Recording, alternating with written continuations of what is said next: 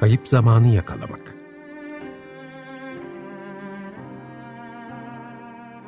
Ölümünün 100. yılında Marcel Proust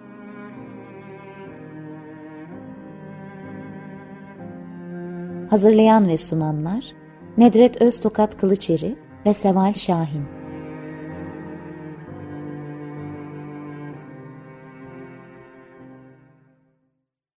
Merhaba, 95.0 Açık Radyo'dasınız. Proust'un kayıp zamanını yakalamaya devam ediyoruz. Ben Seval Şahin. Ben Nedret Öztokat Kılıçeri. Proust'un ölümünün 100. yıl dönümü vesilesiyle onu anmak için yaptığımız bu programda bugün e, Proust'un eserinde bol miktarda rastladığımız e, soygulardan e, bahsedeceğiz. E, biraz tabii kapalı bir toplum bu soygular ama e, biz tabii Proust sayesinde biraz daha bu toplumla hemhal oluyoruz diyebilir ama soygular kayıp zamanın izindenin önemli bir e, parçası. Evet, ne işe yarıyor bu soylular? evet, yani güzel bir giriş oldu. Ben de çok teşekkür Şimdi e, Marcel Proust'un anlattığı dünya tabii e, aristokratların daha ziyade eski yani e, nasıl diyeyim damardan e, aristokratların e, eski soyluların e, olduğu bir dünya. Bunu anlatıyor. E, çünkü bu dünya bir kere Marcel Proust'u büyülemiş. E, bunlar Parisli bir toplumsal sınıf ya da bir topluluk buradan aklımıza gelmeli. Romanda e, geçen sözcüklere dikkat edersek klan ya da kabile sözcüğünü kullanıyor anlatıcı. E, bazı yerlerde kast sözcüğü geçiyor. Bunlar sınırları çizilmiş toplumsal sınıfları aklımıza getirmeli. Bir kolektivite var karşımızda. Aristokrat çevre son derece sosyal, ortak değerlere, amaçlara, tarzlara sahip bir dünya. Hepsi birbirini tanıyor. Salon insanı özelliklerine sahipler ve sosyal ilişkiler çok güçlü. Sürekli davetler, buluşmalar, işte sergileri gezmeler, konserlere gitmeler şeklinde bir e, hayat biçimi. O dönemde cemiyet hayatında e, Belle Epoque'un e, mondenleri çok moda. Le Figaro ve Le Gaulois gazetelerinde çıkan cemiyet haberlerinde ve hatta ilanlarında, oralarda ilanlar da yayınlıyorlar. Bu aileler boy gösteriyor aslında sosyal hayatın tanıklığı olan bu gazetelerdeki içeriği düşünürsek Proust'u da bir de bu açıdan e, okumalıyız ya da Proust'a bu açıdan bakmalıyız. Yani toplumun e, bir tanıklığı ya da vakanüvisi olarak belki. E, bu basında yer alan ve okuyucusu kitlesi olan bir yazı türüne bizi getiriyor. Bu gazetelerde çıkan ilan ve yazılar, haberler. E, öncelikle salon sahibinin adı geçiyor. E, işte şu şu hanımın ya da işte kontun daveti deniyor. Sonra davetliler anılıyor ve daha sonra da neden toplanıldığı işte e, bir doğum günü mü kutlama mı vesaire vesaire 1880'lerden başlayarak Paris salonların salonları bu şekilde basında e, anlatılmaya başlanıyor. E, dediğim gibi halk bunları merak ediyor. E, tarihçi Alice Bravar'ın e, bu konuda yazdığı tez bu gazetelerin e, sunduğu verilerden yola çık çıkıyor. E, kim bu seçkin çevre? Bu mondenler kim? Parisli seçkinler kim? Nasıl yaşıyorlar? E, ve dolayısıyla bu gazetelerde ki günlük yazılarda aristokrasinin, aristokrasinin bir betimini sunuyor. İşte Proust bu noktada e, bütün bu e, anlatılanları, gözlemlenenleri, yaşananları edebiyata katıyor. E, eski rejimin devam eden hayatı halk için çok büyük bir e, merak kaynağı. E, bir başka tarihçi Marjolaine Moren de e, Proust'un Figaro'ya yazdığı yazıları incelemiş örneğin. Proust davet edildiği, katıldığı gecelerden yola çıkarak Figaro'ya yazılar yazıyor. Çok istiyor zaten. Gençliğinden beri Figaro'da yazarlık yapmak çok istiyor. E, ve bunları da sonradan e, keşfediliyor ki bunlar aslında kayıp zamanın izinde de e, yayınlanacak e, parçalar. E, Marcel işte bu dünyayı çok seviyor. E, çok özel bir dünya bu. Suanların tarafında hatırlarsak bir büyülenme anı yer alır. E, Germant prensesini anlatıcı e, ergen yaşındayken ilk kez gördüğü e, ana gideceğiz birazdan. Ailesiyle gittiği bir düğün sırasında kilisede bu Germant prensesini görür. E, burada izin verirseniz bir küçük alıntı yapacağım. E, kısaltarak tabii. E, artık e, kiliseden çıkmak üzeredirler. Tören bitmek üzeredir. e, şöyle diyor, gitmeden önce kendisini yeterince seyredebilmek bana çok önemli geliyordu. Çünkü yıllardır onu görmeyi ne kadar arzuladığımı hatırlıyordum. Sanki her bakışım e, onun e, bana, bana çehresi hakkında gerçek öz, ve özel bilgiler gibi gelen özelliklerin hatırasını maddeden, maddeten taşıyıp içime yerleştirilebilirmiş gibi gözlerimi ondan ayırmıyordum. Biraz daha ileride e, bakışlarımı düşesin sarı saçlarına, mavi gözlerine, boynunun kıvrımına kilitliyor, bana başka çehreleri hatırlatabilecek çizgileri atlıyor ve bilerek tamamlanmamış bu portre karşısında ne kadar güzel diye haykırıyordum kendi kendime. Bu ne asalet. Karşımdaki gerçek bir Brabanlı Genove, Genoveva'nın torunu soylu bir Germant. Bütün dikkatimi yoğunlaştırarak aydınlattığım çehresini diğer yüzlerden öylesine tecrid etmiştim ki şimdi o töreni düşündüğümde törene katılanlardan hiç kimse gelmiyor gözümün önüne. Ve son olarak yine atlıyorum. İpeksi kabarık eflatun fularının üzerindeki gözlerinde okunan tatlı, hafif şaşkınlığı ve ona eklediği hafif çekingen tebessümü hala görür gibiyim. Bu hakikaten bir büyülenme anı.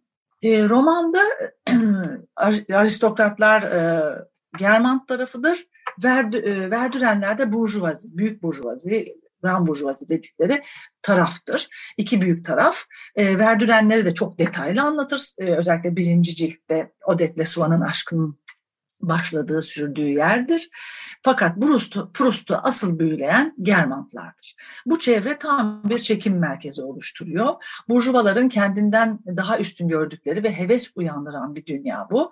Tarihçiler buna burjuva kompleksi diyorlar. Etimolojik olarak aristokrasi en iyilerin iktidarı demek. Yani yüce bir şey. Hele Avrupa kültüründe orta çağa ait feodaliteyi düşünürsek Proust'un bu dünyaya çekilmesini rahatlıkla anlayabiliriz. Zaten Germant tarafını ya da Germant ailesini andığı, ilk andığı bölümde bu ailenin feodal kökenlerini de ayrıntılarıyla betimler.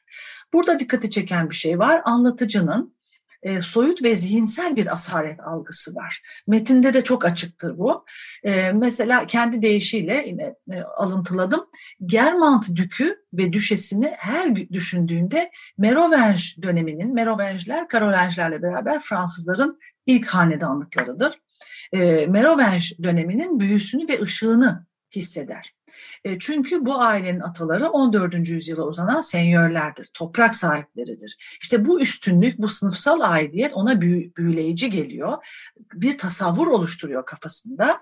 E, dolayısıyla hem hayal gücünün hem tarihsel e, bilgilerinin beslediği bir asalet algısı var.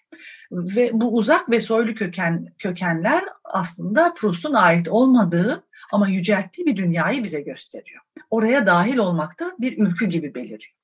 Oysa hayallerinin aristokrasisinin onu e, yaşadıklarından, ta, tanık olduklarından farklı olduğuna götürecektir. Böyle bir e, gerçeklikle karşı karşıya gelecektir. E, çiçek açmış genç kızların gölgesinde de e, Balbek'teki otelde karşımıza bir Madame de Villeparis'i çıkar. E, bu bir düşes. Herkesle kolay arkadaşlık etmez, mesafelidir. O anlamda e, kafasındaki ta, e, tahayyülle örtüşür e, Madame de Villeparis'i. Gel gelelim küçük yeğen, e, yeğeni Robert de Saint-Loup sahneye çıkar ve orada anlatıcının iyice aklı karışır. Sanki böyle tasasız, havadan uçup gelmiş gibi bir figür olarak betimler onu. E, havai bir figür gibi belirir.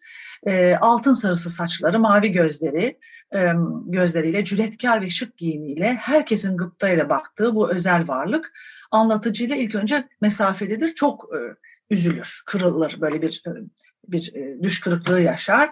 Ay hatta biraz da uzak durur. E, anlatıcının deyişiyle küstah ve serttir. Merhametsizdir bakışları mesela. Hatta saygıdan yoksun bir izle, izlenim uyandırır.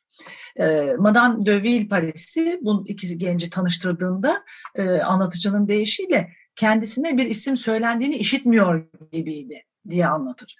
Derken ertesi gün çok şaşırır e, anlatıcı. Robert de Villeparis, Robert de Saint-Loup o kadar yakın davranır ki e, e, bu inanamaz e, oğlanın tavrına ve an, dediği gibi hayatımda rastladığım en sevimli, en kibar delikanlıya dönüşmüştü der. Bu anlık geçişler mesela çok e, dikkat çekicidir. Charles ona da ileride değineceğiz zaten. Charles de hele tam bir şaşkınlık, hayal kırıklığı bu tür şeyleri yaşayacaktır. Evet, bir ara verelim. Bugün de bugün ne çalalım? Yine Proust'un müzikleriyle devam ediyoruz programımızda. Proust'un sevdiği müzikleri evet, çalıyoruz. Evet. Proust müzikleri çalıyoruz. Evet, e, Sensans'tan bir parça isterseniz dinleyelim. Çok e, gözde bestecilerinden. E, belki bir numaralı keman sonatından küçük bir parça e, dinleyicilere de e, iyi gelecektir. Merhaba, 95.0 Açık Radyo'dasınız. Ben Seval Şahin. Ben Nedret Öztokat Kılıçeri. Evet, Proust'un ölümünün 100. yılında onu anmak e, için yaptığımız ve onun kayıp zamanın izindesini yakalamayı e, amaçladığımız, bir nebze olsun diyelim, amaçladığımız bu programda bugün Proust'un soylularını e, konuşuyoruz. E, Proust'un soylularında bir Saint-Simon etkisi var mı bu betimlemelerde? Edebiyat eleştirmenlerinin onun hakkında e, hep böyle dile getirdiği şeylerden biri sanırım bu, öyle mi hocam? Evet, e, evet çok çalışılmıştır. Saint-Simon Proust etkileri bazı araştırmalara konu olmuştur. Kendisi de Saint-Simon'u çok sevdiğini, iyi okuduğunu dile getirmiştir. Hatta Kayıp Zamanın izinde yayınlandıktan sonra direkt referans olarak da almıştır. E, şimdi Saint-Simon 18, 17. yüzyılın e, bir memorialisti. E, o dönemin e, tarihsel olaylarını kayda geçiren önemli bir felsefeci, düşünür, e, yazar. E, o hangi dünyayı betimliyordu? 17. yüzyıl klasisizm yani 14. Louis ve Versailles Sarayı'nı. Oradaki figürleri yazıyordu ve sen sen Simon'un avantajı biraz Proust'ta da olduğu gibi o dünyaya yakın olması, o dünyanın içine girebilmesi sarayda kabul edilmesi e, ve e, oradaki bu figürleri, büyük figürleri e, yazmasıdır. E, dolayısıyla Proust'ta da bu e, etki e, çok belirgin. Proust'ta Saint-Simon gibi, ustası Saint-Simon gibi e, o çevreye, aristokrat çevresine gidip onları e, açık sergiledikleri yüzlerle bir de karanlık taraflarıyla sergilemedikleri maskenin arkasındaki taraflarıyla da e, vermiştir. E, hatta bazı pastişlerde de çok Saint-Simon üslubunu yazdığı, o üslupta çalıştığı bilinir. E, dolayısıyla ikisi de yaşadıkları çevreye içeriden bakarlar ancak dışarıdan bakışı mesafeyi korurlar. İkisi de aristokrasinin hem parlak figürlerin hem de çözülmesini, bozulmasını da gözlemlemiştir. E, Saint-Simon dolayısıyla Versailles Sarayı'nın vakanüvisi ise Marcel Proust da 1900'lerin başında e, benzer yazma pratiğiyle e, karşımıza çıkar ve bir Bel Epoque vaka nüvisi ya da aristokrat salonlarının ya da Paris salonlarının kronikörü e, gibi karşımıza çıkar. Proust'un romanında yalnız dekadan toplumsal algı, bu aristokrasinin dekadantizmi birazcık daha belirgin olacak. E, Proust'un dolayısıyla salonlara girmesi gerekiyor. Bu salonlarda e, gözlemlediklerini, birebir yaşadıklarını yazacak. E, ancak e, aristokrat değil. Kökenlerini de hatırlatırsak e, hayat hikayesinde bahsetmiştik kısaca. Proust'un sosyal çevresi e, entelektüel burjuvazi diye tabir edilen bir çevre. Çünkü babası e, tıpçı, doktor, annesi Alzas kökenli zengin bir Yahudi aileden geliyor. E, iki tarafta varlıklı ve zamanla e, ailelerden gelecek olan miraslarda e, Proust'a güzel bir rantiye hayatı sağlıyor. E, işte o dönemde de seçkinlerin ortamlarına daha rahat girebiliyor Mesela Comtesse de Tessonville'in salonunun bir müdavimi olduğu kayıtlarda vardır. Birkaç böyle e, salon daha var. E, hem maddi olarak artık buralara rahat girebilmesi e, bir önemli bir e, koşul. Bir de e, gençliğinde Georges Bizet'in oğluyla arkadaşlığı, parlak müzisyen Reynaldo Han'ın e, ile olan dostluğu, Alphonse Dauden'in oğluyla yakınlığı da onu ona bir ölçüde bu seçkin dünyanın kapılarını aralıyor. Ancak şunu unutmamak gerekir. Asıl kabulü edebiyatçılığıyla alır. Entelektüel, sanattan anlayan, estet kimliğiyle bu çevreye kabul edilecektir Proust. E, Proust'un anlattığı dünyaya tekrar dönersek e, okurlar için Verdürenlerin e, dünyasını e, hemen hatırlar. Bir mikrokozmos gibi belirir. Bu aile o toplumun coğrafyasının o coğrafyasını bir anlamda nüfus kütüğünü açıklar gibidir. Sanatçılar, yazarlar, bankacılar, endüstri baronlarının da uğradığı, snobların geçiş yap, geçit yaptığı bir yerdir burası. E, hatırlarsınız Verdürenler'de yeni müzik dinlerler, yemek yerler, söyleşirler, birbirlerini görürler. E, bu insanlar aslında bir azınlık e, o dönem için ve 1914-18 sonrası ise artık toplumsal e, sahneden yavaş yavaş çekilirler.